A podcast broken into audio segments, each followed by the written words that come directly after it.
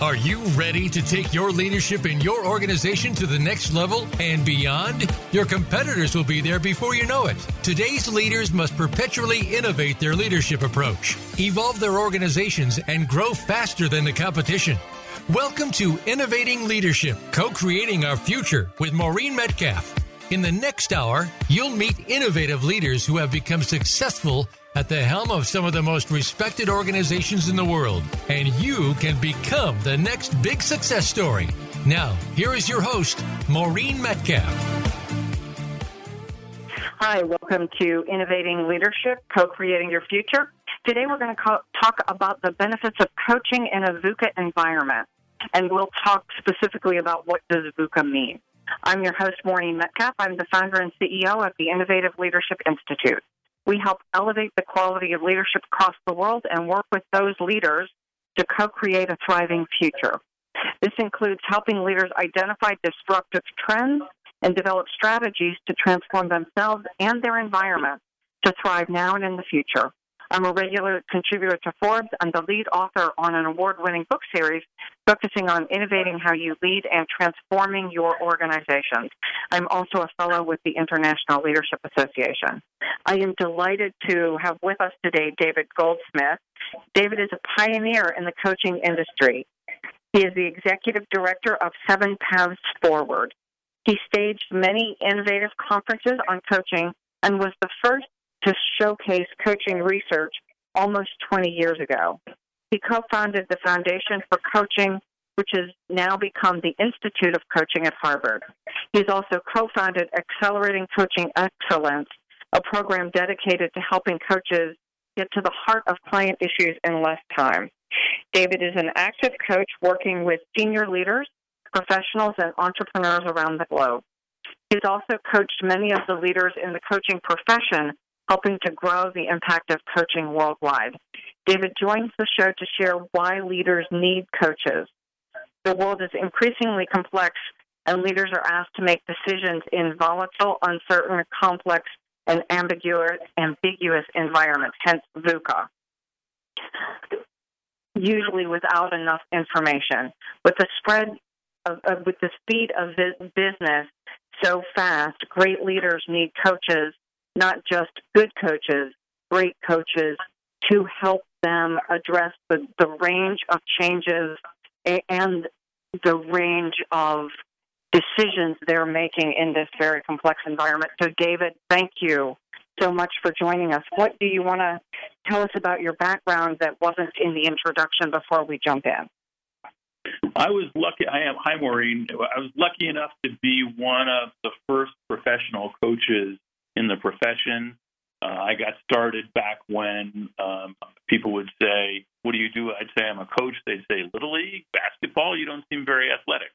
And I had to explain uh, what business and executive coaching was. So I've been around from the very beginning. I helped start the International Coach Federation, and I've cared deeply about the impact that coaching can have on leaders around the world. And uh, I think coaching is what I was born to do. It's what I'm best at, and uh, I love working with leaders to help them uh, make a bigger difference faster.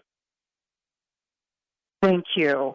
So, so as we talk about leaders specifically, especially from the seat you occupy, what are leaders facing today? Well, all of this cool tools, email, instant messaging, texting, globalization, all of these really great tools have allowed the speed of business to increase really, really, really rapidly. I remember in my first business job, the mail would come once a day, and I would open it. And then I would read through it. Then I would dictate responses to the mail. Someone would type them up and send them out. And then maybe a week later, I'd get a response back. And if it was really urgent, we might send a fax. Now, with the speed of email and texting, instant messaging, Slack. There's so many ways that information gets changed so much more quickly. So the demand to make decisions because we theoretically could make decisions faster happens all the time. So leaders have to work much, much more quickly. And uh, the environment changed dramatically. Globalization means that you can consult with partners in China and Turkey and Russia all in real time if you need to. While that enables you to get more done more quickly, it also requires things to get set up and allows more complications uh, to join into the mix of things that a leader has to deal with. You know, as you mentioned, especially the globalization and the the fact that all of us need to attend to global impacts where we didn't. To your point, when when I started working, I worked for a global company, but it was pre-email. Well, we were still using large mainframes, and we just didn't respond as quickly, and things that happened on the other side of the globe didn't impact us with as quickly as they do now. Exactly. So that leads us into then the question is what of what is VUCA? VUCA and why why does it matter? Yeah, I'm happy to share that. VUCA came from the military actually, and it was part of the training regimen to train uh, leaders in the military because um, we've often heard this phrase that a great plan for battle uh, doesn't survive the first shot. And so military mm. leaders have been trained to deal with volatility. We don't know where things are going to blow up. We don't know where things are going to change. Uncertainty. We just don't know how the enemy is going to respond in any given particular time. Complexity. Um, we've got weather conditions, we've got sea conditions, we've got uh, pollution, we've got a variety of factors that have to go into whatever planning is going on. Um, the health of our um, military, the health of our troops, uh, ambiguity. Um, we can't tell, even with all the sophisticated surveillance and information we have, what's the right decision. Do we do we start the attack at noon or do we go till seven o'clock at night? there's plus and minus factors, and at the end of the day, there's usually not a clear, obvious decision. So the military coined this term VUCA to help people really understand that you're dealing in an environment where you will never have enough information, where it will never be clear enough to make the right decision. So, and that that certainly does seem to be the case with everyone I work with. We feel like we don't have enough information, uh, and yet decisions need to be made. Yeah, it's really hard to plan, um, but things are changing so quickly, and you have to make decisions in order to keep your team moving. And um, so, and oftentimes you have to make those decisions knowing you might be wrong. You might be wrong half the time, but to not decide would be worse.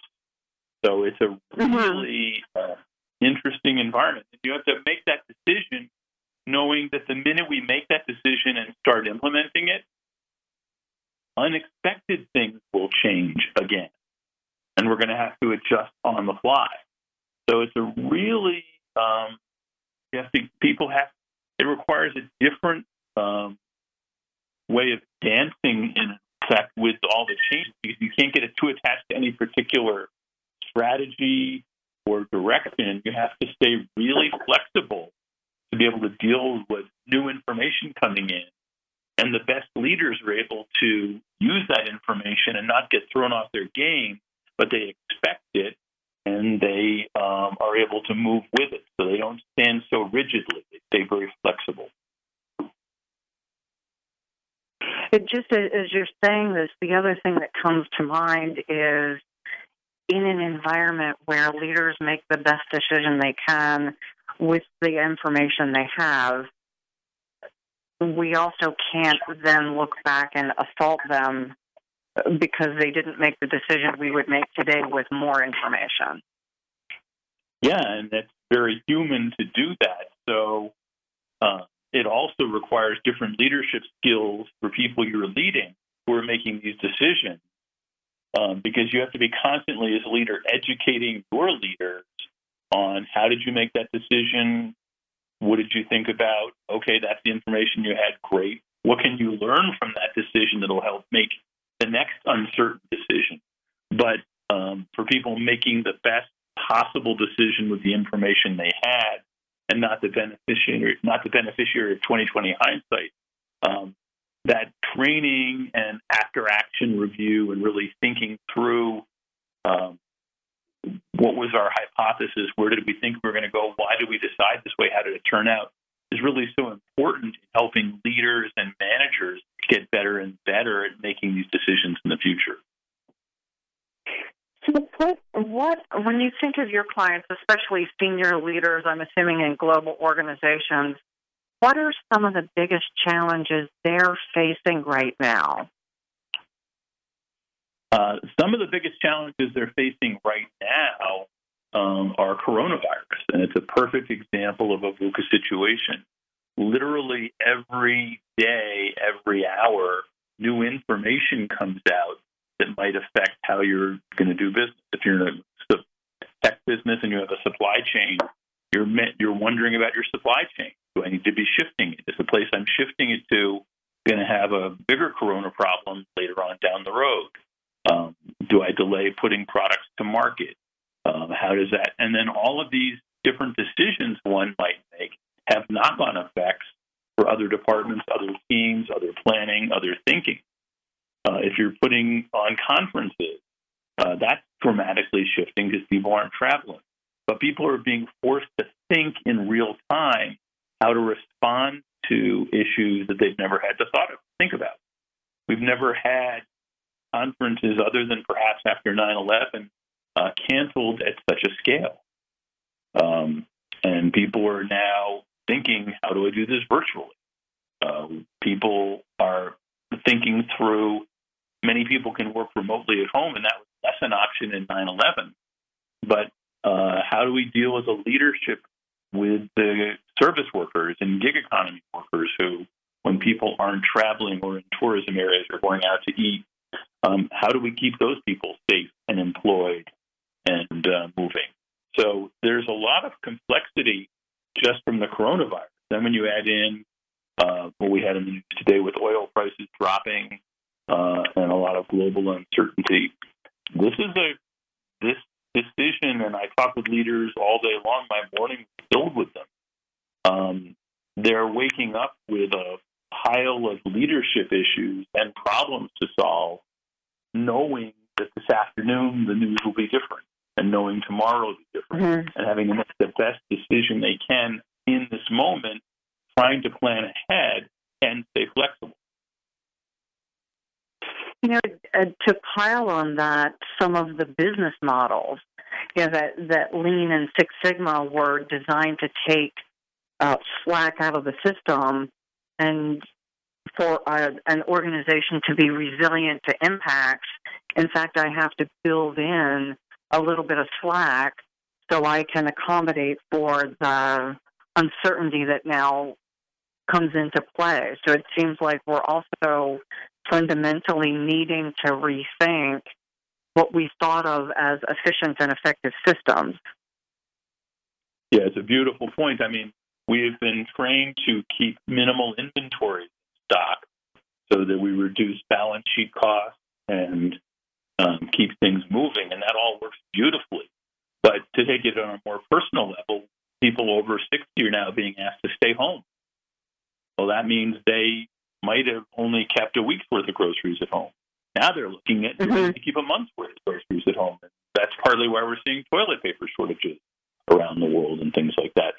So the system is not designed for the system is designed for just in time, and all these delivery services and Amazon Prime, where you can get things in a day or two, are all designed around you don't need to have inventory personally or in business for that matter. And that's changing rapidly. Mm-hmm.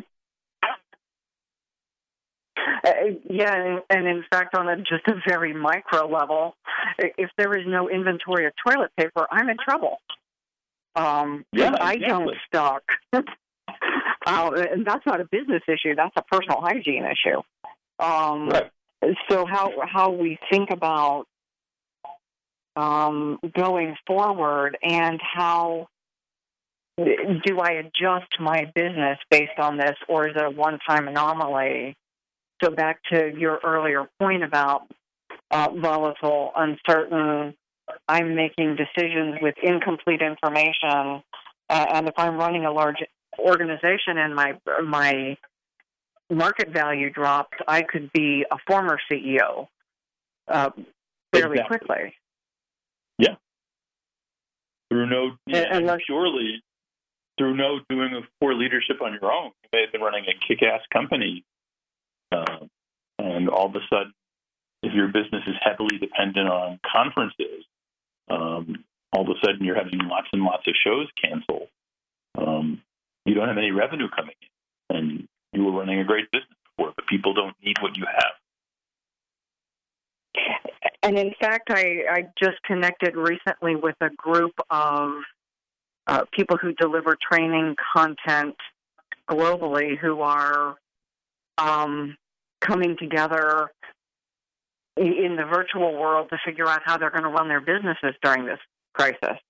So, so it does seem that that's happening pretty quickly when it impacts your ability to feed your family.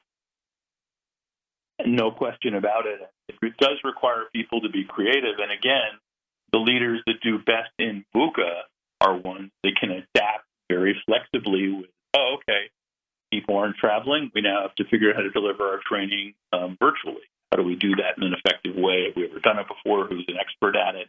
How do I learn about it very quickly? What tools do I need? How do I price it? So, you know, there's a bunch of new problems to figure out. They're figure outable, but there's a Mhm. set of new things to think through. Perfect. So, as we go into break, I encourage our listeners to think about what are the uncertainties and the volatilities you're facing in your workplace right now, and how might coaching help you navigate that? And we'll come back uh, with David and Maureen after the break, and we're we're talking about uh, leadership coaching specifically and the benefits of great coaching in a VUCA environment. We'll focus more on what is coaching and how does it help you.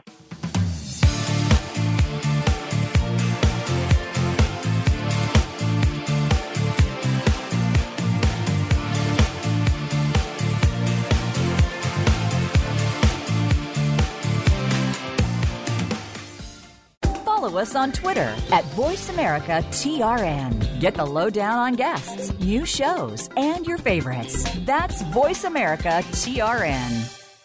The Innovative Leadership Institute is your trusted partner to create perpetual innovation and evolution in your leadership and organization. Are you ready to innovate and evolve? Since its inception, the Innovative Leadership Institute has been dedicated to helping leaders evolve their leadership mindset and skills and create organizations that can continually innovate to achieve results in a highly competitive and rapidly changing environment.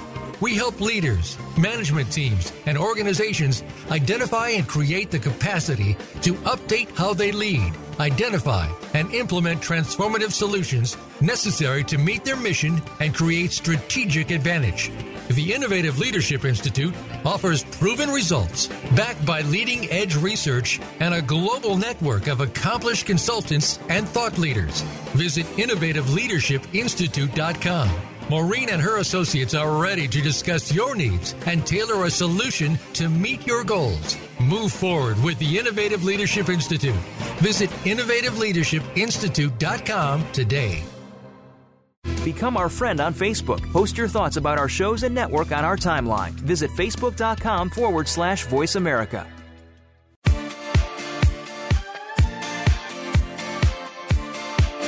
You are listening to Innovative Leadership, co creating our future. To reach Maureen Metcalf or her guest today, please call 1 866 472 5790. That's 1 866 472 5790. Or send an email to info at innovativeleadershipinstitute.com.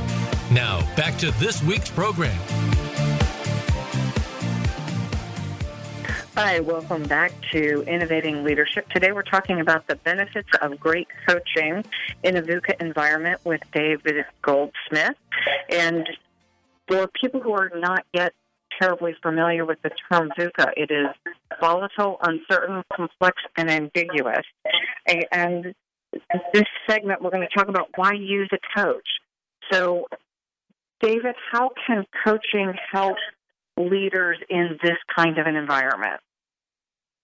It's a great question, Maureen, and it's really interesting. If you're a leader or a CEO, um, oftentimes you have no one to talk to about things. And as your world is changing very rapidly, oftentimes your first reaction is, I have no idea how I'm going to do this, or I'm terrified that if I don't do this well, people are going to lose their jobs or people might die. Um, mm-hmm. So, but you can't really just say to your team, "Hey, by the way, I'm terrified. Let's figure it out." Um, you need to lead, and you have to project a certain level of confidence and clarity. Uh, and this is particularly true for CEOs. They're not able to go to their board of directors and say, "I'm not sure what to do here. I'm terrified." Um, so, having a coach where you can really have a private conversation, talk through everything that's on your mind, and come out of it with a clear direction and way to approach something is unbelievably helpful. Um, you know, leaders have their own response to these situations. This coronavirus one dealing with is particularly because it has both a personal effect and a business effect. So, as a leader, I might be concerned that my wife or my mother or my father, who's in a uh, senior citizen's home, uh, could be particularly vulnerable. Where is the virus spreading? What's happening?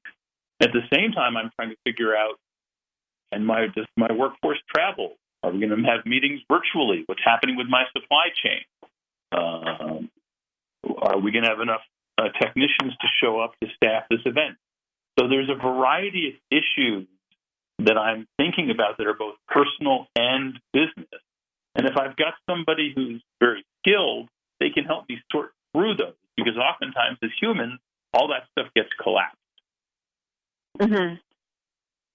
So oftentimes when I'm meeting with a leader, we will think through and talk about all that's going on. And I'll share an example of that in just a minute. And by doing that, we can rehearse in a closed setting how that leader is going to take their next steps ahead of their performance.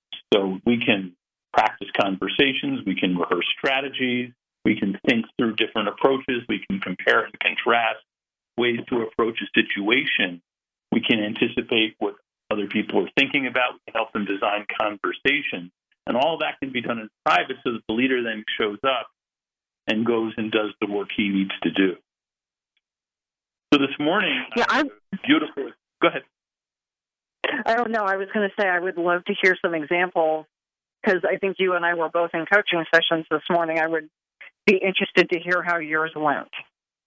I'm happy to tell you. So I was working with a leader this morning, uh, and she's the COO of a company, and her company has a major opportunity that came up in the last week to deliver their work in a very new way and she can't see how they're going to accomplish that project given their competing priorities and other work in the pipeline and their budget. At the same time, um, she's dealing with the uncertainty that their signature in person event scheduled for April is likely to be canceled or postponed, and they've got attendees coming from around the world. Um, and the call started, in addition to those two things, with her own overwhelm with all the news oh my gosh, the stock market is going down. Um, there's all kinds of inaccurate information. People are panicking. The virus seems to be spreading. Um, I'm not sure whether my daughter is going to be able to go back to school. So there's all this uncertainty personally in her world. Um, her husband mm-hmm. is being asked to deliver his work. So she's got all of that jammed together in the call. And you could hear in her voice, it's like, I don't know It's a lot to deal with. Not sure how we're going to sort this all out. But she had real business issues that we had to deal with as well. So, in the course of 45 minutes, um, we were able to help her uh, decide a couple things. And what she ultimately decided to do is to virtualize their signature event, which they've never done before. Uh, and then she's going to use that virtualization to create the app, create the assets they need for this new major business opportunity. So once she was able to separate all her personal anxiety and angst uh, from these business issues, and we started taking these apart one by one and really digging into them, she started to see how the two business problems actually supported each other if she proactively made some decisions today. Her other option was to wait a month or so and see what happens. And I said, you can do that, but the odds are good that it's possible that by the time a month comes, your participants in your event may have already proactively canceled. So for her, it was Mhm. how do I get ahead of this?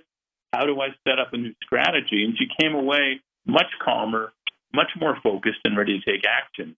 But she was an uncertain mess at the beginning of the call. And so, having a great coach, in this instance, you're able to help her tease those out.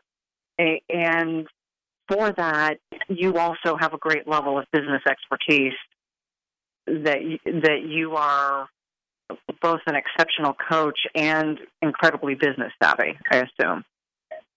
Yes, I, I have 40 years of business experience as well, which certainly informs my coaching and helps me understand and be able to relate to the issues my clients are having. But they're generally figuring the business strategies. That's not my job. But my job is to help Mhm. think more creatively, more proactively, more productively, to evaluate different options, to compare and contrast different ideas, uh, and to really help them grow and develop themselves uh, and learn how to deal with these situations better and better. One of the things that happens across the arc of my coaching with my clients is um, a leader might come and say, I want to be able to communicate more effectively. I'm not very good at that. And what we will then do is use a series of things they need to communicate better about in each coaching session um, as a way for them to practice different situations. And we will stop every two, three, four sessions and drop back and say, now, what have you learned? How are you applying this to these other situations that came up? What are three situations where the thing that we worked on you applied on your own without bringing you to the coaching session? So I'm really always trying to work myself out of a job. And so it sounds like you do both a, a combination of actual teaching skills, practicing skills, and listening and inquiring. I do. I would say um, teaching of skills in terms of how to learn or to communicate uh, is is definitely an aspect of it. I would say a much greater percentage is listening, reflecting, uh, questioning, um, comparing and contrasting as well. But I think most coaches end up doing some amount of teaching, some amount of sharing, some amount of perspective giving as part of what they're doing. It's partly what makes coaching so productive. Well, and the reason I ask is I think there, there, especially for people looking for a coach, they're not quite sure what to expect. Or if they have a coach, how do they know they're getting um, the value they can from coaching? And I think even among coaches, there is some unevenness in what we consider uh, our services. Because I, I come out of a both a big consulting background, so so for me there there is absolutely some teaching or advising that goes with coaching when I'm helping a client work through something they've never experienced before. Well, I think that's essential because if there's things I know that you've never learned, you're not going to invent them on your own. Now, yeah, I might suggest you go read a book. I might suggest I might point you to a article or a website. Um, but if you have never learned, as an example, how to give effective feedback, if Mhm. that's just something you never learned, you're not going to invent it on your own. You might think through some ways it'll work. But if there's things I can suggest that'll help you go get that going more quickly, and that's in service of you growing as a leader, for sure, I'm to share with you. Here's how to go get effective feedback. So, do you have other examples then of why does someone want to use a coach? But again, for any of our listeners who are thinking maybe, you know, I thought I could do this on my own, but there might be value in using a coach. I've heard practice new skills, help me think through the range of issues, raise different perspectives that I may not have considered before. What else? What, what's the value proposition? Um, it's fascinating when you have somebody whose sole job is to have you be better. Um, because when we're trapped in our own world, we see the world from our own perspective. We might have gotten some 360 feedback from a team of people, but we don't necessarily know what to do with it. Uh, and frequently we get that kind of feedback, and we might say, well, I think that's wrong, or that's just John. He always feels this way. So there's lots of times when we will shape the feedback or information coming to us to fit our own particular biases or view of the world. And if you have decided that you want to grow in your ability as a leader and you want to be more skillful, communicate more effectively, uh, get more things done, be more efficient, uh, grow your results at a much greater rate, uh, you might not have the resources uh, that you have been taught and developed along the way to help you accomplish those. By working with a very skilled coach, they can help figure out what you need to learn and figure out where you're going to learn it so that you can mm-hmm. actually make those things happen. And left to our own devices, we tend to focus on what we're comfortable with and what we're good at. And we tend to avoid the stuff that's hard or difficult. And a coach can help you figure mm-hmm. out the stuff that's hard or difficult and figure out ways where you can in real time learn how to get better at those things so you can grow more rapidly. So I wonder, you're talking about how do I identify what I need to work on. Uh, do you use a lot of assessments or do you get uh, garner that mainly through conversation? I do that primarily through conversation. Many of my clients, companies are doing a variety of assessments so that information is provided to me. And frequently, the executives and leaders I'm working with are coming to coaching because they want to accomplish something very specifically. So I have a new leader I'm working with who came from one tech company. He's joined another tech company. They have very, very different cultures. The leader is getting outstanding results, but he's running up against the culture. And he's starting mm-hmm. to have issues where the culture is rejecting him, even though he's delivering phenomenal results. And if he's going to continue to succeed and thrive and be happy there, he's going to have to figure out how to adapt his style to connect with that culture while still delivering the results the organization's so excited about. So, do you have a framework that helps him adapt to the style, or does he um, in the process again of inquiry, identify the key elements and how he's mapping to them. Help me understand how that would work, and, and more importantly, help our listeners imagine how they what they might experience. Yeah. So what we're going to do is we're going to talk through the actual examples of where he's running into that culture. What are the issues that are coming up because he's not connecting with that culture appropriately? And then we're going to look and see how can you connect with this culture given your style in a way that actually helps you produce even better results, not limits your results. Um, because the approach he's got going in is I've got to adapt to this culture, I'm not going to be able to get as many results, but I guess that's what I got to to survive. And my theory is if you can figure out how to connect and communicate more effectively with this culture and still bring all the skill and drive you have uh, at this really important skill, you'll have a chance to deliver even better results. And he finds that kind mm-hmm. of exciting. So what we're going to do is we're going to work through all the different situations where that shows up. And okay. uh, we're going to look in, and then so given this situation with this particular person, how are you interacting with them? What are three other ways you could interact with them that would be more culturally appropriate and would help you get better results? And we'll go to another one. And so we'll start developing a pattern and we'll start seeing what would make it more impactful more quickly for us.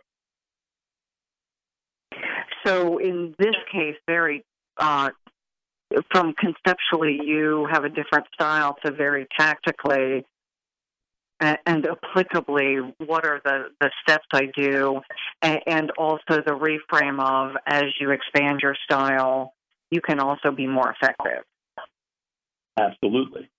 So I'm I'm creating a bigger, more interesting goal.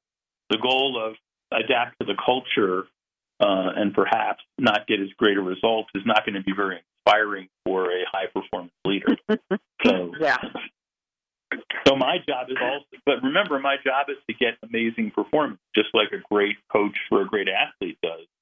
Um, if you told LeBron James, we're going to now make the basket 10 feet further away, um, but if you shoot from here, you now get four points, uh, he might be annoyed they're changing the game that he's played for 30 years of his life, but he might be excited to see there's a new place he can learn and better a skill uh, in basketball. And that's really the game I'm playing is how do I grow and develop these leaders to be even more amazing so that these situations they're running into are not roadblocks, but they're almost like sand in an oyster to help make something better. I love that reframe. As we go on break, I invite our listeners again to think about if you had someone like David to talk to, how might these reframes and, and the, these exercises and, and activities really help you move from good to great as a leader. This is Maureen and David Goldsmith. We will be right back talking about coaching and how can you increase your performance in a VUCA world.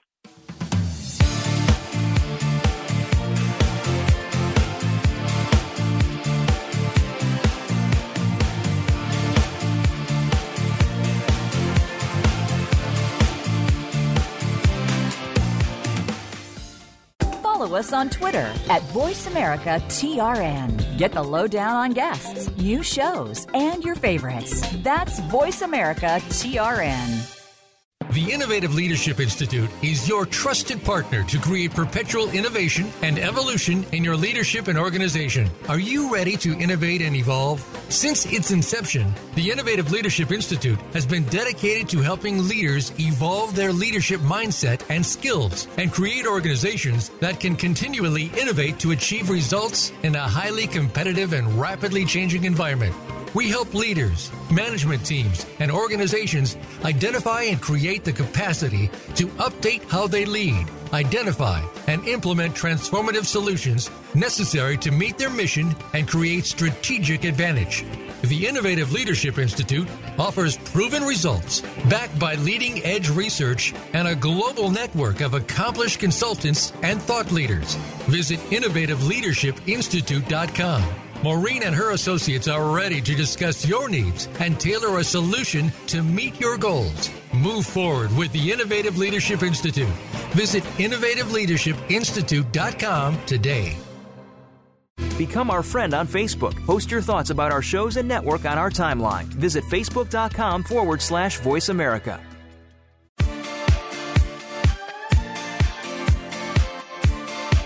You are listening to Innovative Leadership co creating our future. To reach Maureen Metcalf or her guest today, please call 1 866 472 5790. That's 1 866 472 5790. Or send an email to info at innovativeleadershipinstitute.com. Now, back to this week's program. Hi, welcome back to Innovating Leadership, Co Creating Our Future. You are with David Goldsmith and Maureen Metcalf, and we're talking about the benefits of great coaching in a VUCA environment. In the last segment, we're going to talk about how you as leaders move from good to great by having a great coach. So, for many people, like coaches like physicians, uh, most people haven't had that many of them. So we don't necessarily know what distinguishes a great coach from a good coach, and, and even worse, what, what does a poor coach look like? So, David, help us understand what distinguishes a great coach.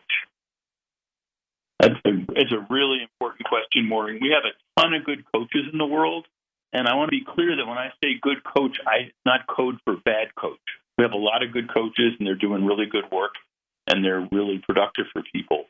What distinguishes a great coach simply is that they get better results faster. They help you go deeper. They help you see insights you might have seen before. Um, they can get started very, very quickly. Uh, when I work with somebody, I'm coaching them within two or three minutes. I don't need a lot of background. I don't need a lot of history. I don't need a lot of information. I start delivering results and insights very, very quickly. And that's just the way I roll. I think that that a busy leader really needs that. And that's one of the advantages for a busy leader. If you can work with somebody and spend 15 minutes and get what you need and keep moving, that may be all you have. You might not have an hour to go and spend time with a coach. So you need somebody who can really move quickly, help you get where you need to get to very quickly. Um, you also a great coach is going to generate more insights per minute of coaching. They're going to help you find the right insight. Um, and one of the interesting things is most good coaches um, will do a great job of helping the client find an insight. The client will say, "Oh my God, I really see something. It's amazing. Uh, that's really, really helpful." Um, and the coach says, "Oh my gosh, we did a great job this session." And they both part ways, and they get together again at a session a late, at a, another date, and nothing with that insight has happened. The client was unable to put the insight into action. And what we find regularly is that great coaches help these clients um, put into action these insights, uh, and very, very deliberately figure out when are you going to do this? How are you going to do that? What's going to get in the way? What's going to get in the way of that? How will you keep going even when this happens and that happens? Um, and that's a skill that many good coaches rarely do because they assume if the client says, I'm going to send this email as soon as I get to work next Monday, that that's what they're going to do. So frequently, if we generate an insight and they require an email to be sent, um, a few minutes later, I'll ask the client, okay, so what are you going to do on Monday when you get to work? And they'll say, well, you know, I'm going to go get some coffee, then I'm going to go down the hall and check in with my team and everything else. And I'll say, well, a minute ago you said the first thing you were going to do is send that email when you get to work on Monday. And it sounds almost pedantic and almost annoying, but oftentimes mm-hmm. that little troubleshooting that is the difference between an idea and action. Because we had that conversation, it's much more likely that my client, when he gets to work on Monday, if not over the weekend, actually sends the email because I'll be in his head having that conversation when he picks up the his coffee cup to go down the hall. He'll say, "Oops, got to send the email first. And oftentimes, it's troubleshooting those little steps that keep these insights from getting put into practice. Yeah, and periodically I'll ask, uh, what what reminder will you need so that you will take action when you said you will, and I'll ask them to send me a follow up. Let me know how it goes. Yeah. But, and, and that sense of accountability also yeah. seems to to be helpful. And if we were dealing with a more complex situation, we might have we might spend half the coaching session actually talking about what it's going to be like to put this insight into action. How are you going to write the email? What are you going to say? Who are you going to send it to? Um, what are you going to do when you get what, what, kind of responses might you get? What will you do with those? What and mm-hmm. we really game plan out all the bits and pieces that they may run into that would keep them from taking action because it's so easy to in this VUCA world that we have have so many other events of the day swarm in and today's good ideas tomorrow's see priority so the, i want to make sure that the things that my client and i are working on get put into action and generate results. And so we have to go to that level of troubleshooting and action planning to make sure it really happens. And similarly, again, it seems rudimentary, but the role playing. Let's do. Let's write out a grid. Here's here's the challenge I'm facing. Here are the, the basically the experiments I'm going to run. So this is what I propose I'm going to do this is these are the action steps I'll take. Uh, what are the risks I'm going to face? How do I navigate those risks? And how will I know I'm I'm complete? And walking through just that kind of simple template and wording it as experiment, I think often helps people recognize too they're not going to get it right, not in a VUCA environment, exactly. but they're going to do they're going to get it close right? Directionally yeah. correct is as good as it's going to get. Ex- yeah, and and that's and that's phenomenal because you can at least do it with confidence because you've thought through the different ramifications, and I think you laid that chart out really beautifully. But if you've gone through that exercise with somebody, they're going to act with confidence, even if it's the wrong decision, and they will know how to pivot and respond if they have to change it. So it's a really valuable exercise. And we do a lot of rehearsal with our clients as well. you're going to go into this conversation um, to talk about uh, this performance review. What are you going to say? And I will literally uh, be the client, be the person they're doing the performance review with, and have them do it right then and there. We might do it two, three, four, five times and let them try different approaches. Let them try different tonalities. Let them try shorter sentences, longer sentences, no preamble, lots of preamble, uh, until they come up with the style and the communication that feels right for them in that moment. And just the practice. I, I was practicing something this morning with someone, and through the practice, he came to a very different response. And this is what I'm expecting from my executive, but I'm, we're not using financials. Well, how can you expect that person to make the judgments you expect them to make without access to the financials? And so, talking through the conversations um, opened his mind to okay, I have to give this person more information so they can be successful. Uh, it's a beautiful example. We were working with a bunch of our graduates uh, two weeks ago, and we were practicing how do you coach difficult uh, clients like narcissists. And one of the insights mm. they came with uh, after doing this work was if they played their narcissistic client, it really gave them a great insight into how to coach them more effectively as well. So it's a little bit of the reverse of what you're talking about here. But this notion of uh, putting yourself in either situation brings new thinking. Mm-hmm. Yeah, and um, we uh, in my training we've sometimes called that just the basic three, two, one. I take my perspective, I take the perspective of the second person, and then I step into the perspective of the person I'm trying to have the difficult interaction with. And it's amazing what I learn when I'm. This is the the adage we learned as kids, but we never learned how to do it. Put yourself in somebody else's shoes. Exactly. Yep. When I yeah. when I truly imagine that person's life situation, not just the thing that annoyed me, but they're going to go back to their office and struggle with this concept. They're going to have this conversation with the person who's difficult that they have to supervise. They have to go deal with a client who's irate or scared. Then, then even as a narcissist, people are usually rational given their experience set and, and constraints and, and judgment.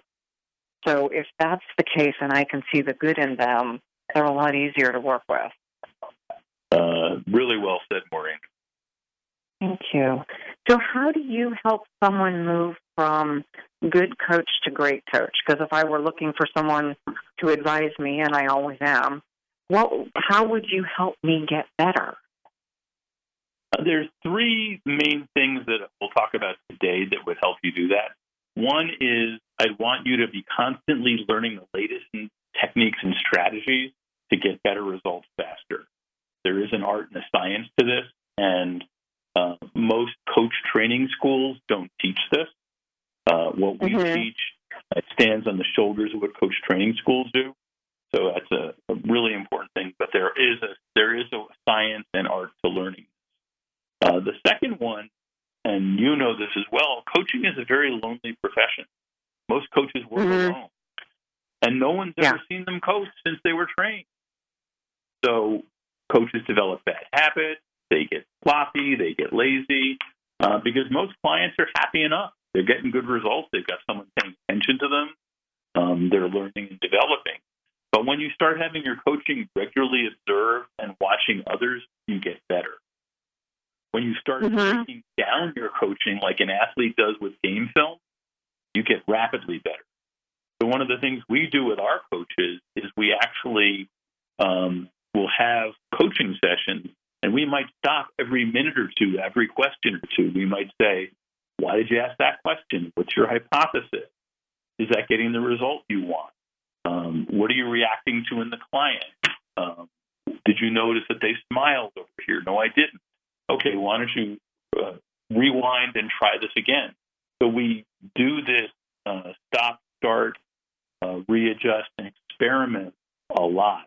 And you mentioned the word experimentation uh, in terms of working with a client. And I think the third thing that we think is really essential if you want to become a great coach is you've got to be constantly experimenting and developing your own unique approach, your own mental model, your own strategy, and really experimenting with what works. Is there a way I can get my coaching session started faster? Is there a question I can ask that gets to the heart of the matter more quickly? Do I need to get as much information up front from a client as I did when I first started coaching? Am I shying away from giving advice? What happens if I gave my client three options? Does that help them get someplace faster or slower? Um, have I experimented with silence? How comfortable am I with interrupting? So there's a lot of experimenting you can do, and if you're rigorous about it, you can rapidly improve well. So, where would I go to get this kind of training? You would go to sevenpathsforward.com. Okay. And you offer workshops, or how does that work? Uh, we offer a variety of live workshops. We're currently running a, a, program called Foundations of Great Coaching. We're about to launch another program called uh, Journey to Mastery. Uh, and we do this in partnership with the World Business Executive Coaching Summit under our Accelerating Coach Excellence brand. And that's delivered all around the world via webinar. Um, we have people practicing uh, together around the world, uh, and it's phenomenally successful. And the coaches in the program are loving it. Uh, they're learning a ton, and their coaching is rapidly improving.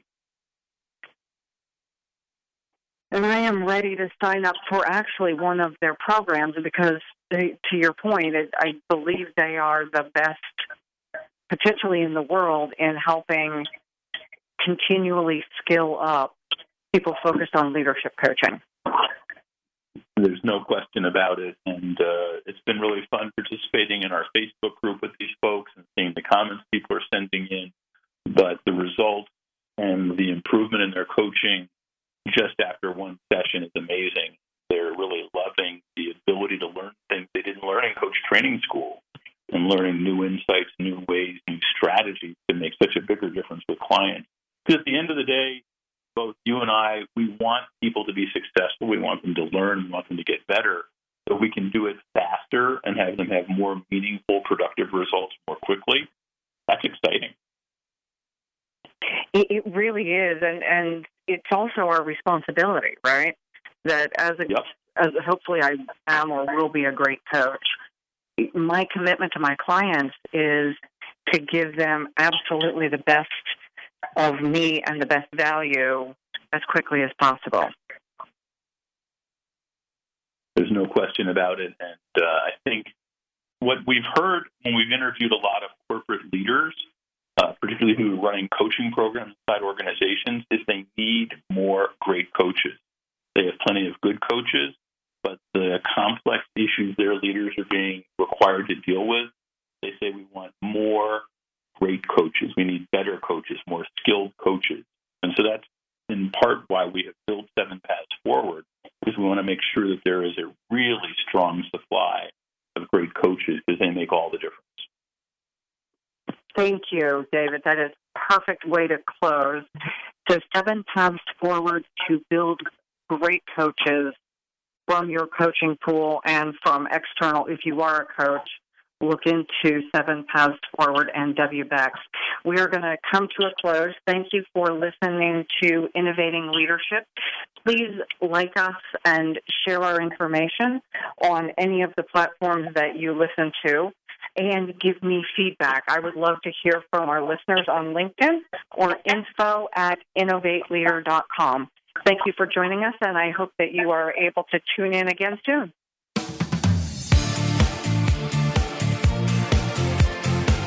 Thank you again for joining us this week. Please tune in for another edition of Innovating Leadership, Co Creating Our Future with Maureen Metcalf next Tuesday at 11 a.m. Pacific Time, 2 p.m. Eastern Time on the Voice America Business Channel. We hope you'll join us then and have a great week.